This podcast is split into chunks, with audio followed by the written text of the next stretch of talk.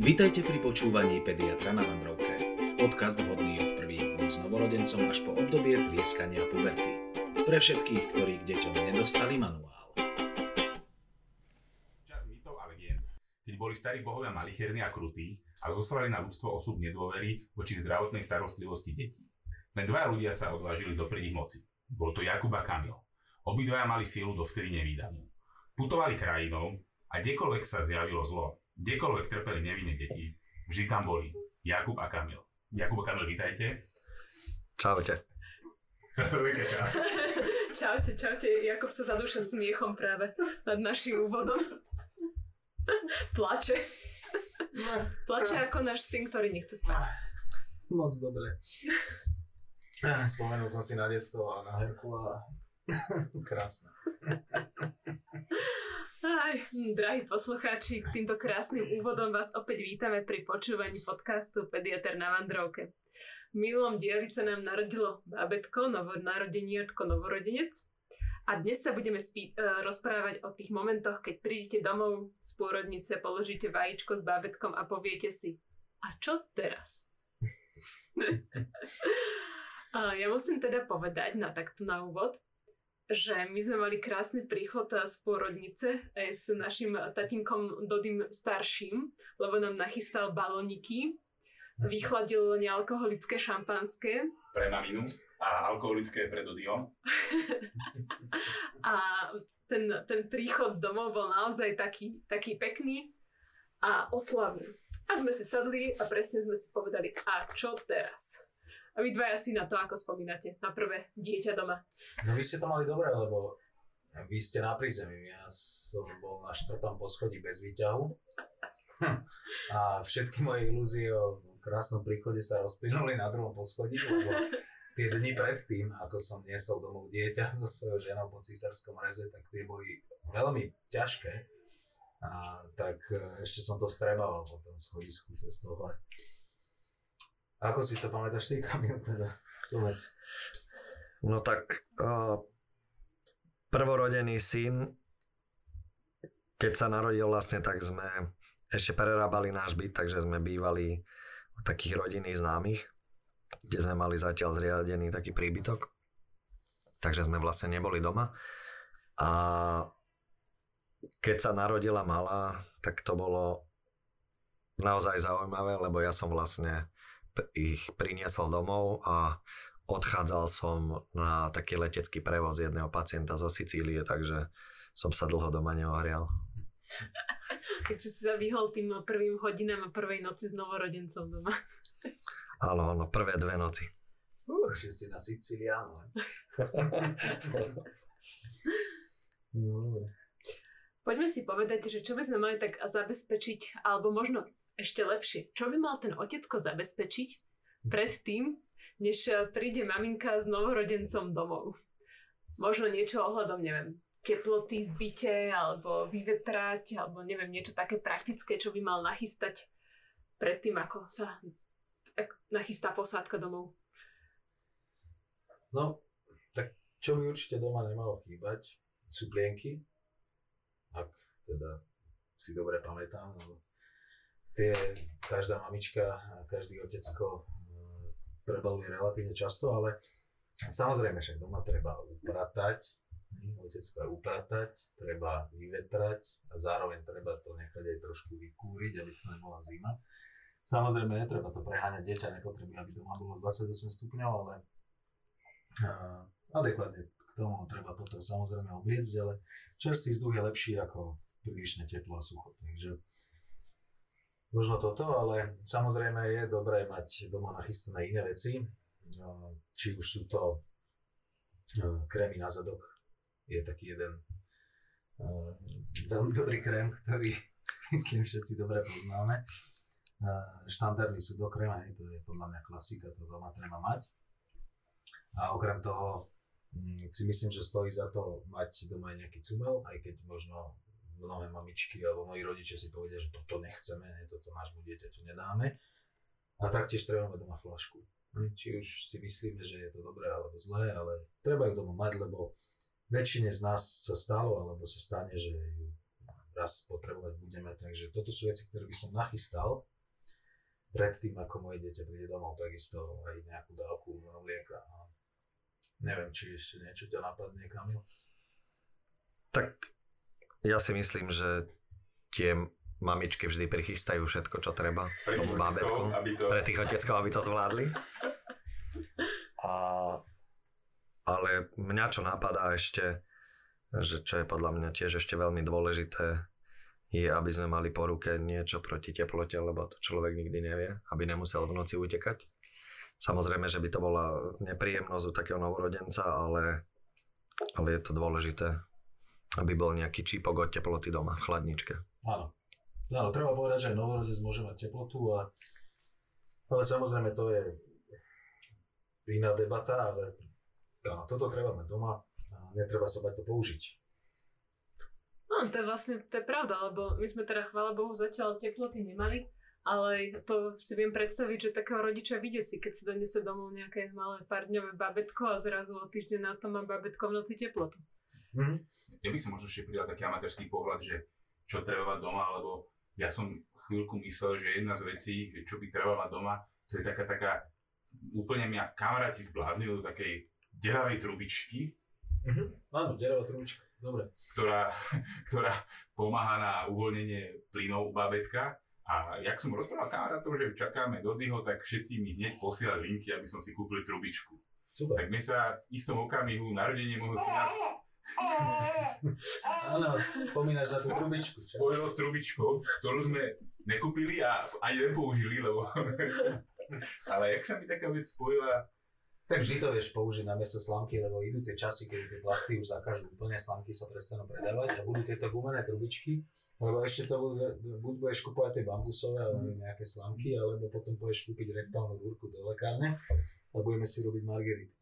Takže áno, toto je dobré mať doma, určite to pomáha do istej miery a inak v kombinácii s tým sudokrémom to je dobré, že aby to nešlo potom do toho konečníka na sucho. Treba to najprv trošku namazať a potom to teda použiť, keď to dieťa boli v rúšku alebo plače. dúfam, že deti teraz moc nepočúvajú. No a okrem toho asi, ale tak to už je na každom rodičovi nejaká tá postielka, oblečenie, perinka, niečo, do čoho to dieťatko budeme baliť, aby malo ten komfort, ale to už je asi také, také individuálne, že ktorému babetku sa páči byť zabalené tesne v nejakej zavinovačke, ktorému sa tam nepáči, či je zrovna december, alebo v našom prípade júla 35 stupňov v tieni o 6. večer. Keď náš mladý Dody trávil svoje dni ledva v bodičku, lebo sa aj to si chcelo vyzliesť. Áno, ale zavinovačky sú dobré, lebo oni tie deti cítia majú pocit, že sú stále možno niekde v tom brúšku, odkiaľ prišli, že sú že ich niečo obklopuje takmer celé dokola, takže mm, s tým ja osobne mám dobré skúsenosti. Určite.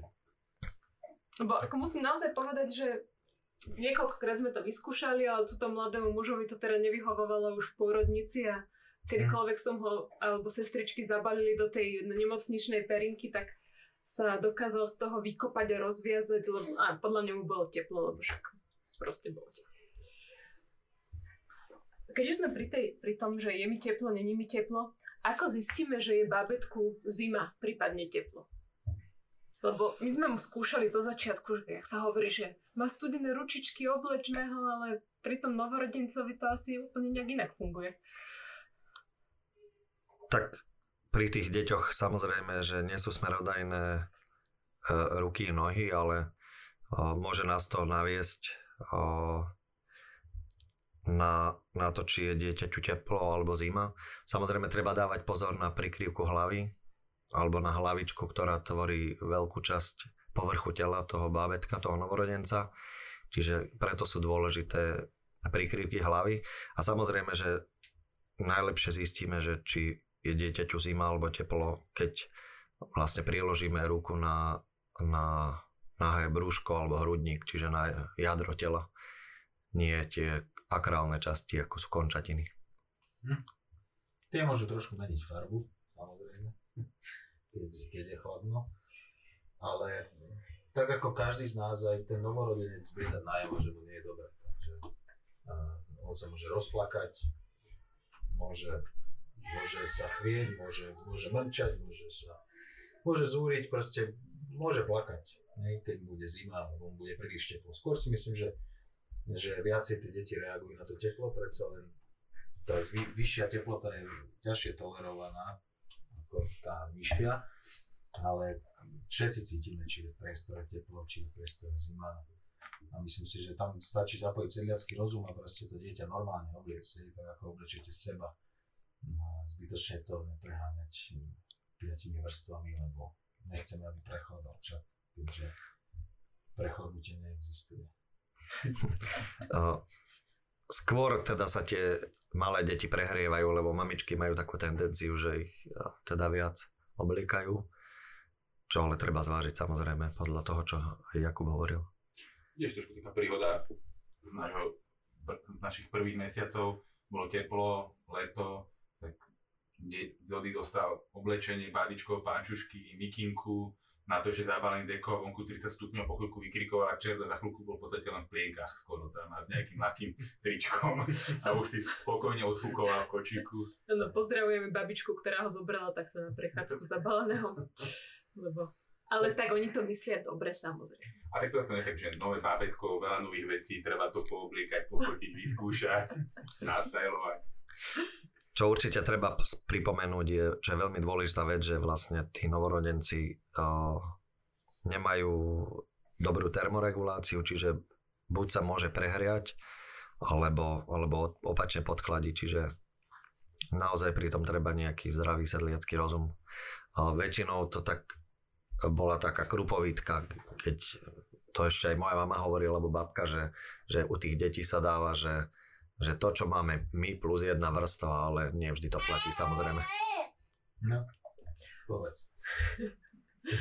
No ale asi tak globálne treba, aj keď je teplo, povedzme, že zakryť babetku, najmä takémuto čerstvému, aspoň tú hlavičku, dať mu nejaké ponožky, aby tie také kon- koncové časti malo teple. Zbytočné straty tepla netreba akceptovať. A keď už teraz sme sa načreli na tému, kedy s takýmto babetkom prvýkrát von? Záleží to aj od ročného obdobia? Páni? No určite áno, samozrejme do tých extrémov v žiadnom prípade s novorodencom chodiť netreba a minimálne nie s tým novorodencom v tom skoršom uh, novorodeneckom období. Uh, ja nemám na toto akože striktný názor typu, že 28 dní treba mať dieťa zavreté doma v izbe a maximálne otvoriť okno alebo ho vyložiť e, niekde na slniečko, ale ja si myslím, že dieťa kľudne môžete zobrať von, aj keď je v novorodeneckom veku. Len treba, treba ho zdravo obliecť a myslieť na to, aké počasie. Samozrejme nebrať novorodenca von, keď je vonku minus 5, hej.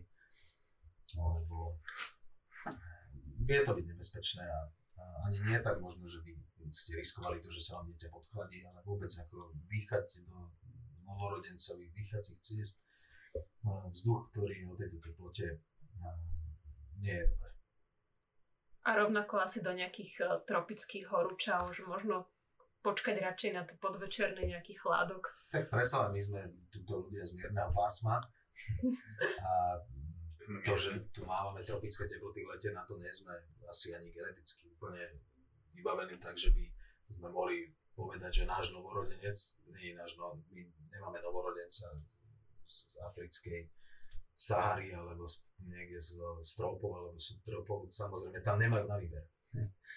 Ale nie, toto by som úplne, akože však aj tropické dni majú chladnejšie ráno. Keď tak, ak, tak ráno alebo neskôr večer.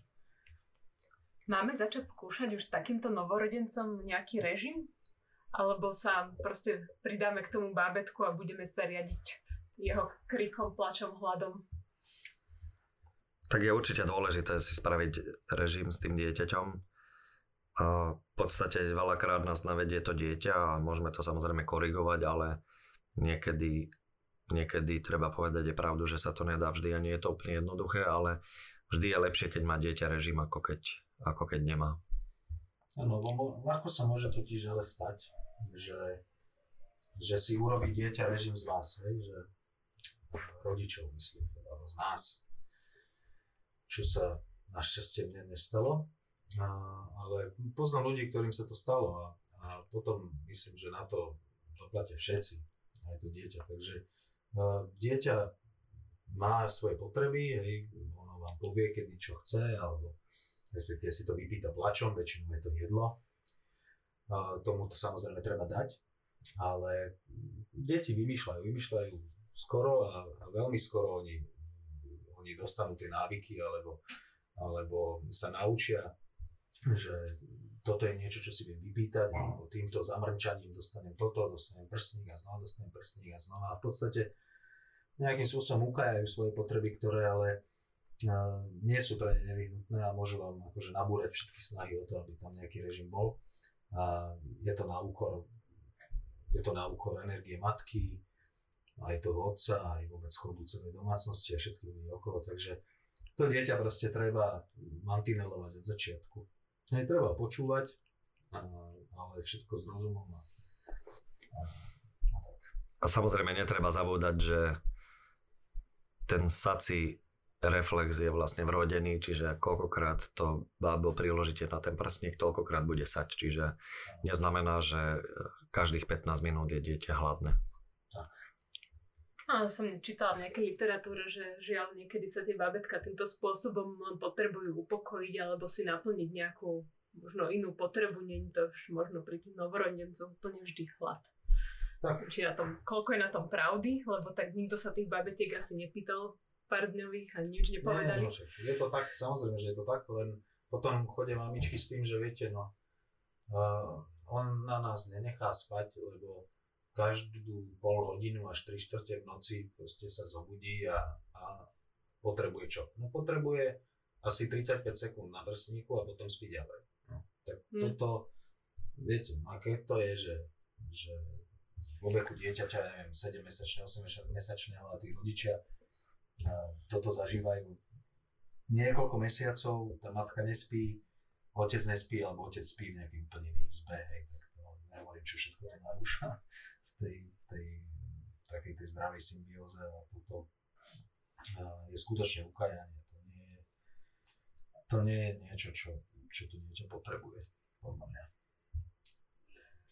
Možno keď sme pri tom spánku, taká otázočka, uh, samozrejme veľakrát záleží aj o možnostiach a podmienkach, ale že dieťa v izbe, dokedy ceca rada. Ako v izbe u, u rodičov? U rodičov.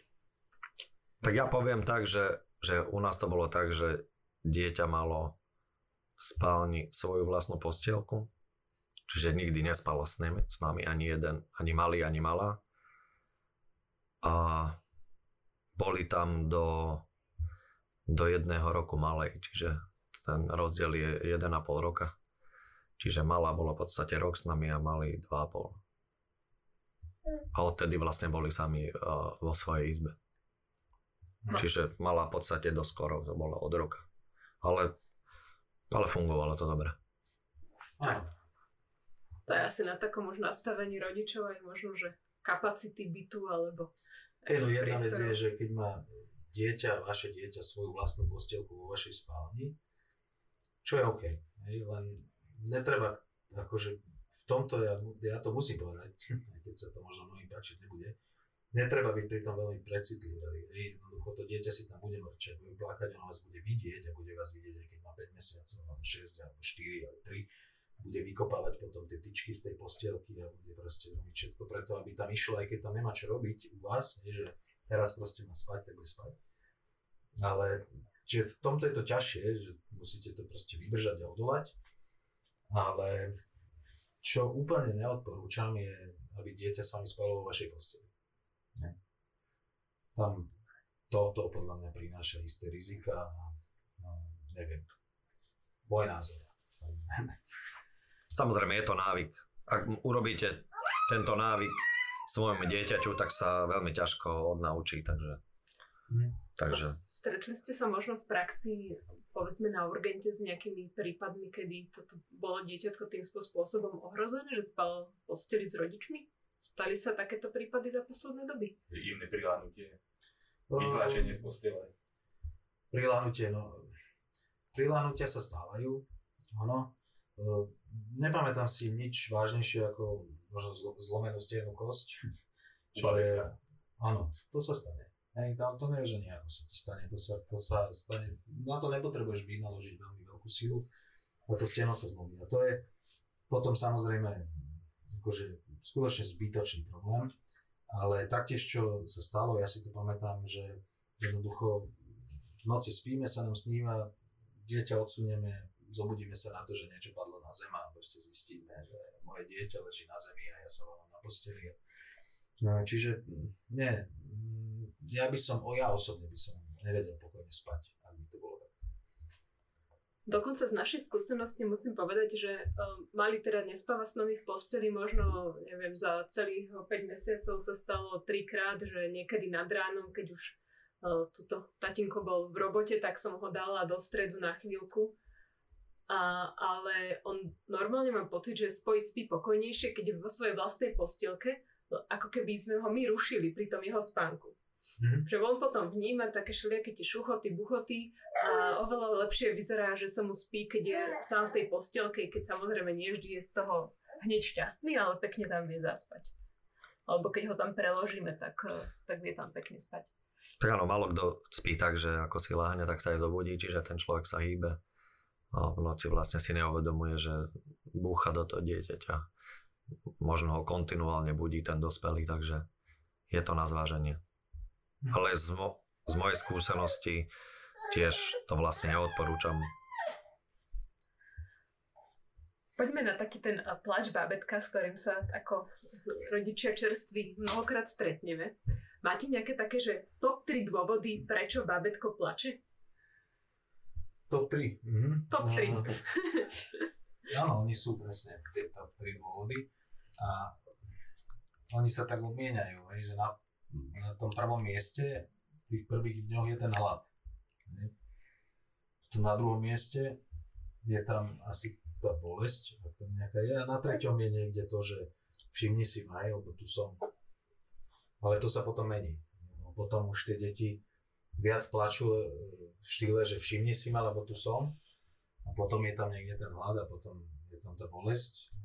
A tiež by tam tá bolesť teda vôbec nebola, ale ale to je býva tak okolo 4., 5., 3., 4., 5. mesiaca, keď tie decka začnú mať koliky a začnú boliť brucha a plačú, ale tak to myslím, že taký vnímavý rodič to vie rozoznať.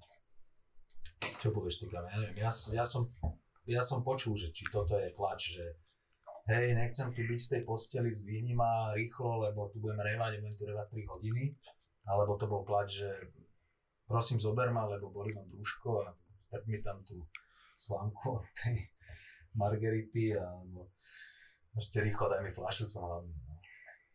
Áno, je to tak, ale určite sa dá rozlíšiť ten plač, keď je ten klasický, taký, že dieťa hladné alebo nespokojné, ako keď ho niečo bolí, takže že taký ten nezvyčajný plač väčšinou znamená, že ho môže napríklad boleť to brúško.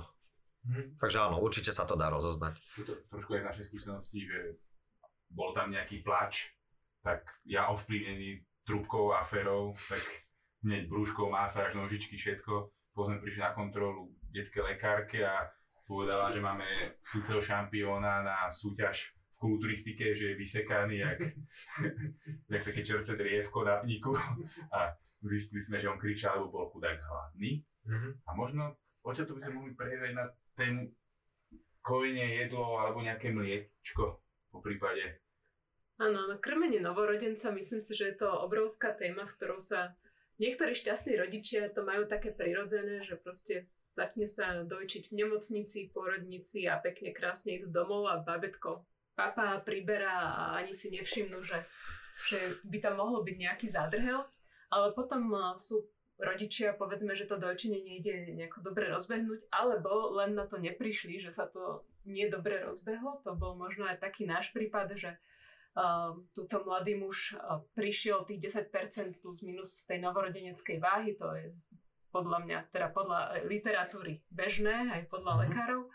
Ale čo bol problém, tak vlastne nezačal dostatočne naberať naspäť tie jeho stratené gramy A tak sme vlastne prišli na to, že on síce pekne papá každé 2-3 hodinky sa tvári, ale v skutočnosti nesal. Mhm. A to sme vlastne zistili až na, tým, na tom kontrolnom vážení. Tak to v podstate vychutnáva len a on si to tak vychutnával, ale nepil. Uh, ako sa ta, takéto, takýto žalúdok bábetka uh, vyvíja? Skúste tak zhodnotiť, že uh, od tých prvých prísletí, že vtedy asi typujem, že papa tak nejak pomenej po kvapkách, až po to, že koľko by mal vlastne za deň bábetko plus minus vypiť. No na začiatku sú to, akože to sú jednotky, desiatky, ani nie, to sú jednotky mililitrov, je tam skutočne, mm, to sú malé množstva, no, lebo však tak je to predsa aj v tej maternici, ten novorodenec, alebo teda ešte ten plod tam nejakú tú plodovú vodu prehltá, ale to sú hlty, hej, to nie je, že on si povie v maternici, že tak teraz otvorím ústa a nahltám sa tu 2 deci a potom tie ústa zavriem a budem spať. Hej. A potom si povie o 4 hodiny, že teraz sa nahltám ďalšie 2 deci. Nie, novorodenec sa narodí a on proste si pije. No, pije si potroška, pije si relatívne často, vždy je to častejšie. Čím je starší, tak je to menej často, menej často a až to teda potom dospieva väčšinou k tomu, že už keď, už keď aj prídete s novorodencom na tú prvú poradňu, tak tam vám pediatr povie, no teda aspoň my to zvykneme hovoriť, že, že ak si to máte teda ako odmerať, alebo je dôvod to merať, lebo ten novorodenec neprospieva tak, ako by sme chceli, tak povieme, že dobre, merajte si to, vážte dieťa. A že existuje istá nejaká, istý nejaký vzorec, že koľko by to dieťa malo vypiť a, a je to okolo tých 150 ml mlieka na kilogram hmotnosti dieťaťa. Čiže 4-kilové dieťa by malo vypiť 600 ml mlieka za 24 hodín. Či to je v 8 dávkach, alebo je to v 10, alebo je to v 6, alebo je to v 12, to je jedno ale to je ten objem, ktorý by mal pokryť kalorické aj, aj uh, tie objemové potreby dieťaťa. Čiže keď babetko prospieva, nemá nejaké brutálne záchvaty plaču, ktoré môžeme si možno nejakým kontrolným krmením zistiť, že či to nebol len hlad, tak v zásade to jeho papanie neriešime, dávame mu jesť buď keď si vypýta, alebo povedzme, že každé tie 3 hodiny. A pokiaľ prospieva podľa uh, tých kontrol pediatra, tak vlastne nemusíme s tým nič robiť. Je to tak správne? No je to tak, áno. Je to tak dobre. Našťastie tie kontroly u toho pediatra sú dosť časté, čiže väčšinou nepríde nejakým zásadným pochybeniam zo strany tých rodičov, ale v zásade, ak je dieťa spokojné, papa má stolicu a spínka pravidelne, tak určite netreba nejak riešiť nejakú hmotnosť, lebo väčšinou je to potom v poriadku. Hm. Aké rady dávate mamičkám alebo teda rodičom, pokiaľ to dieťa neprospieva? No, um, tak ak sú to dojčené deti, tak uh, odporúčame urobiť skúšku dojčenia, aby sme si vedeli nejako zobjektivizovať, že aká je tá dávka, že koľko to dieťa si v tej dávke dokáže vypiť. Samozrejme, tam je veľmi veľa rôznych príčin, ktoré môžu viesť k tomu, že to dieťa sa nevie dobre prisať, či už je to zo strany matky, že tá bradavka nie je dosť veľká, alebo má, iný, má zlý tvar, teda nie je taký, že by to dieťa proste nevie sa dobre nasať. Alebo to môže byť e, úzdička, horná, dolná, v ústach dieťaťa. Môže to byť dieťaťom samotným, aj môže mať nejakú rodenú vadu, môže to byť e, slabé dieťa, môže to byť predčasne narodené dieťa niektoré deti proste sa nevedia prísať, lebo nevládzu, ne? že už proste uh, tak dlho, alebo niekoľko dní, keď nemajú tú svoju dávku, tak zoslabnú natoľko, že sa neprisajú, alebo si nevypijú toho mlieka dosť, aj keď ho tá matka dosť má. Čiže v týchto prípadoch si myslím, že je na mieste vyskúšať aj umelé mlieko, aspoň dočasne. Mm. Neviem, napadá ťa niečo? Treba si uvedomiť jednu vec, že že to dojčenie je v podstate jediná práca, aktivita toho dieťaťa, kde vynakladá určite nejaké enormné úsilie tým mhm. saním, čiže ono sa vlastne to dieťa sa aj unaví a teda a to neprospievajúce dieťa v podstate keď nemá energiu, tak nevládze sať. Potom v podstate prichádza k tomu, že až, až hibernuje, čiže dieťa neviete zobudiť, je spavé. No aby som hneď teda, ja som to nie tak povedal, že je Mhm. dobre akože vyskúšať možno to umelé mlieko. Nie, takto som to povedať nechcel. Čo je možno dobre vyskúšať je tá fľaša. Lebo do tej fľaše nemusí ísť umelé mlieko, tam môže ísť mlieko matky, pokiaľ je problém naozaj tam, že to dieťa nevie si to mlieko e, vysať z toho prsníka, tak vie si to urobiť matka, vie použiť odsávačku, dať to mlieko do flašky a jednoducho dať tomu dieťaťu tú flašku. A my vieme zo našich skúseností, ktoré máme, že ak to, tomu dieťaťu dobijete baterky a urobíte to niekoľkokrát, že mu tú flašu dáte, tak ono je tak životaschopné, že za chvíľu bude tak sať z tých prsníkov, že tú flašu zahodíte. Ale nezatracujte tú flašu. Hej, tá flaša vie mať svoj význam a vôbec to neznamená tak, že ak sa nejaké dieťa napije z flaše raz, 2, 3, 4, 5, 6, 7, 8, 9, 10 krát, takže už potom ten prsník cen nebude. Hej, to vôbec to nie je. To tak nie je, áno. Ten prsník je vždy väčším prínosom pre to dieťa a to dieťa ho bude vždy chcieť viac ako tú flašu, lebo je pri tej matke. Hej. Ono je to celá taká ošumetná téma, možno aj, to, aj no zároveň je to obrovská téma, dojčenie najmä v tejto dobe. Áno.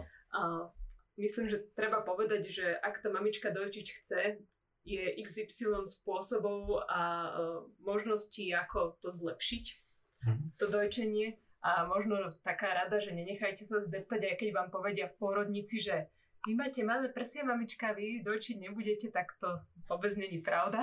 To tak nefunguje. To tak nefunguje, ale počula som také na chodbe, ako jedna milá sestrička hovorila Mhm. čerstvej matke, že teda toto nepôjde. A nie, nie je to, myslím, že ani z medicínskeho hľadiska veľkosť teda prsníkov nezodpovedáš tomu, že či Tak budete alebo nebudete urči- točiť. Určite treba určite treba o, uprednostniť to dojčenie. Samozrejme a treba byť trošku aj trpezlivý, lebo prvé dni, kým sa rozbehne tá laktácia, tak to nie je, že nemusí to byť na druhý, ani na tretí, ani na štvrtý deň. Čiže to bábo ešte tých pár dní vydrží a potom väčšinou sa tá laktácia rozbieha. Čiže môže to byť príklad, ako to bolo u vás s Dodom malým, že v podstate malý sál, ale nebola ešte rozbehnutá tá laktácia. Hej, alebo už potom on nevládal. Alebo už Úplne sa, úplne to proste nasať tak, ako by bolo treba. No, no. A za matky môžem povedať, že podľa mňa tam aj tá psychika hrá veľkú rolu, že pokiaľ sa tá mamička úplne neopustí, tak, eh, lebo žiaľ, akože je to také, že máte jednu z tých mála úloh, čo tomu novorodencovi dať, je dať mu tú výživu a sa to nedarí, takisto tá mamička taká smutná celá, a, ale naozaj niekedy tá fľaša alebo nejaká taká pomocka je na mieste. Náš malý potreboval nejaké 2-3 alebo 4 týždne, pokiaľ si pamätám, sme ho všelijako fľašami dokrmovali, odsávali dookola a z jedného pekného dňa mal asi čerstvé dva mesiace, sme fľašky odložili a začal piť. No. A pije nám tak, že máme doma 8 kilový kettlebell. A to má pozajtra dva mesiace. Je to, je to ťažké bábätko. Tak, tak. Dokáže sa takéto bábätko prejesť?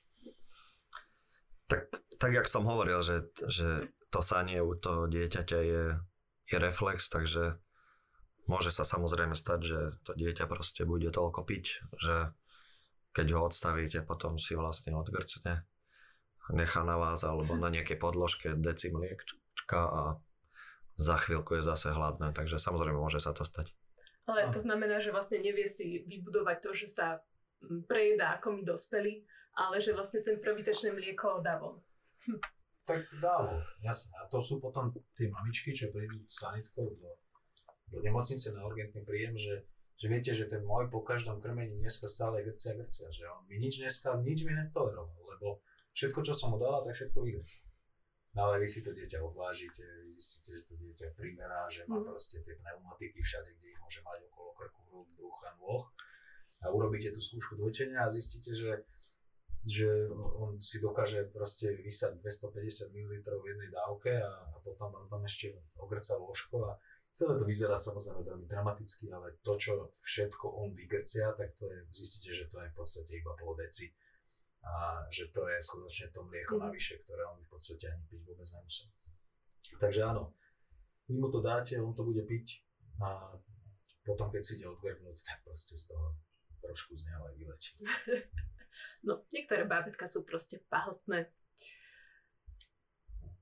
Kedy si uh, som počula, že staršia generácia dávala, alebo mala tú tendenciu dávať bábetkám, najmä v lete nejaké čajky, vodičky.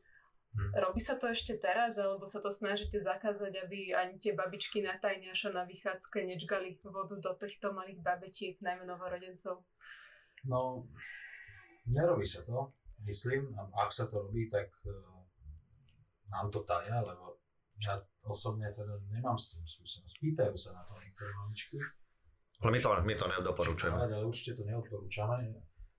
Z roboty teraz zažitok akurát včera z nočnej mamička e, dojčené dieťa vygrclo trošku natrávenej krvi, lebo asi mamina mala nejaké e, trhlinky na bradavke, ale z tej maminy vyšlo tak, že, že či to náhodou nemôže byť z toho, to bolo 7 týždňové dieťa, že mu dávala piť uh, odšťavený greb uh, vo vode, že jedna lyžička do vody a teda akože grepovú šťavu, lebo to jej niekto odporučil, že to je dobré na trávenie. Tak som ostal taký zaskočený, že predsa len uh, sú mamičky, ktoré dávajú tým deťom piť aj iné veci ako mlieko a toto si myslím, že tie deti skutočne nepotrebujú. Dokým ich nezačnete dokrmovať a možno ani potom ešte, uh, nedával by som im piť tieto kaloricky akože chudobné tekutiny na úkor toho, že si môžu vypiť mlieko. Tak. Tak, jak povedal Jakub, neodporúčame v podstate žiadne nejaké čaje. Až zbytočné. Ma, až ma striaslo, keď som si predstavila, že do 7 týždňového dieťaťa niekto lial zrovna grepovú šťavu, čo teda tak. citrus. Sú medzi nami lekári, ktorí si myslia, že grepové kvapky vedia vyliečiť e, mnohé zdravotné problémy, ale 7 týždňové dieťa je skutočne, a keby to bolo nie, keby to bolo aj dvoj alebo trojmesačné dieťa, tak poviem, že, že je to e, priam e, hlúpe do takéhoto dieťaťa niečo takéto dávať. My sa ešte budeme všelijakým výlučkom babetiek, všelijakým grckám a kakaničkám venovať v ďalšom dieli, mm. ale ja by som možno ešte pri tom krmení skúsme načrtnúť, ale len tak zľahka, že kedy sa mať na pozore, eh, keď čo nájdeme v plienke, nejaké, neviem, hnačky, zelené stolice a podobné exkurzy, ktoré môžu čerstvých rodičov vydesiť. No, ak sa bavíme o stolici, tak v podstate začíname tým, že, že dieťa má ešte v porodnici takúto prvú stolicu, tú smolku, čo je vlastne čierna stolica a potom postupne ako je, začne u mamičky laktácia, tak vlastne začne byť tá stolica taká dožltá, ktorú my vlastne nažíva, nazývame praženicová. Mm-hmm. Čiže je to taká typická taká dožltá farba tej stolici. Samozrejme, že môže byť aj zelená a teda zelená môže byť z dvoch dôvodov.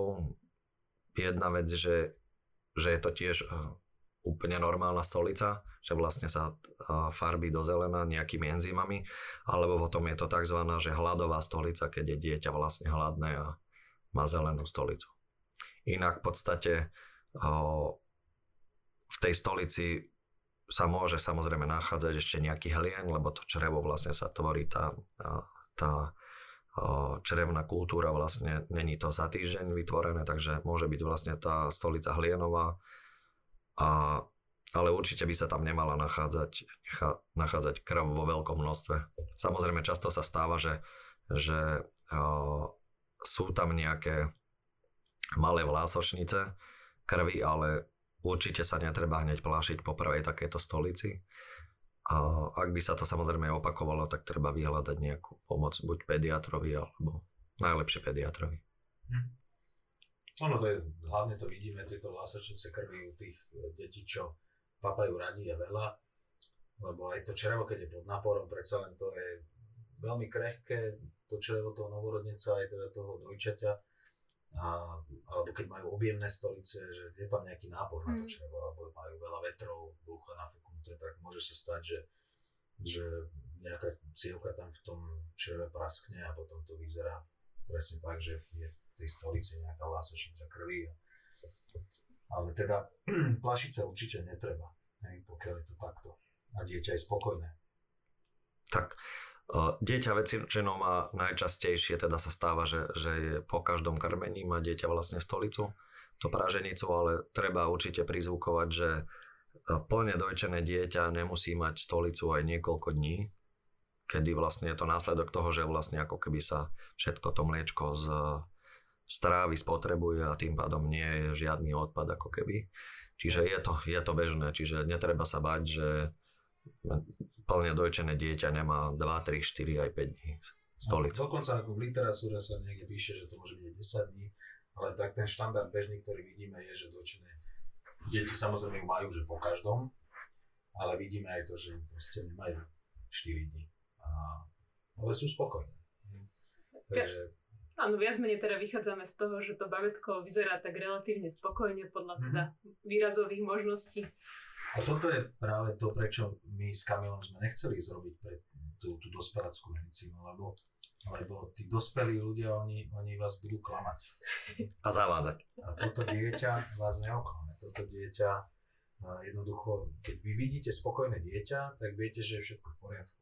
Ne? Lebo teda aspoň aspoň predpokladáte, že to tak je. Ale ten dospelý človek, viete, ťažko. Ten vie na vás hrať tváre, vie, vie sa zapreť a podobne. Keď sme pri tej stolici, keď náš malý pol dňa, ak si hovorí, že niekedy až týždeň aj viac, keď pol dňa nemá zašpinenú plienku, tak ja už tak občas upodozrievam, on sa predo tak tvári, či je všetko v poriadku, tak také pohľady na sebe háčeme, že je to v poriadku, že si je, uvidíme. Ale zatiaľ to vždy buchne v rámci toho dňa, nie? Nestalo sa, že by sme ešte celý deň nie, nie, nie, to je vysoká produkcia. Občas má taký výraz, že, že počkaj, táto ja si nazbieram a keď budeš čakať, tak... Však ja sa nejde vždy ako hodinky, no. Potom je horšie, keď, keď tie deti majú problém na stolicu. Ale to sa veľmi zriedkavo stáva práve v novorodenskom veku. To je skôr potom debata asi na iné, iné iných častiach, možno aj s, s niekým, kto sa tomu viacej venuje, ale neviem, ja osobne si nepamätám novorodenca, ktorý by sa nevedel vyskakať a ak nemal nejakú vrodenú chybu niekde na konečníku alebo v čreve. To sú možné dôvody.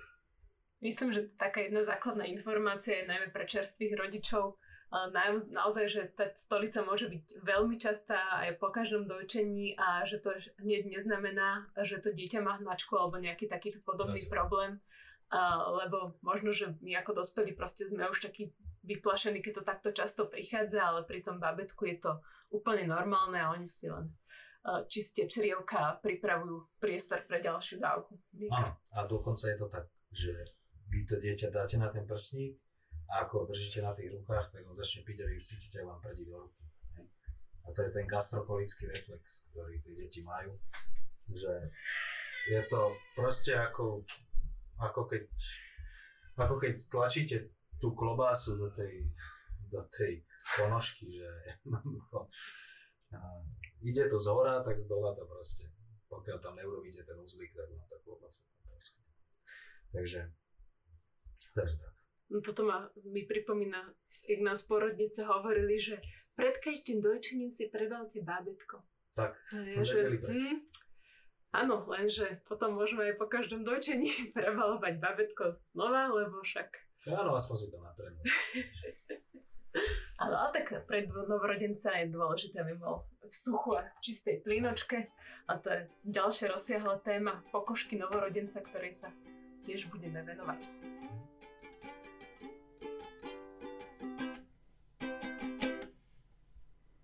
Milí poslucháči, ďakujeme, že ste počúvali tretí diel podcastu Pediatr na Vandrovke. V ďalšom dieli sa vybereme s novorodencom priamo k pediatrovi. Do počutia. Počúvali ste podcast Pediatr na Vandrovke a to vďaka občianskému združeniu Koza na strome a moja pediatria.sk.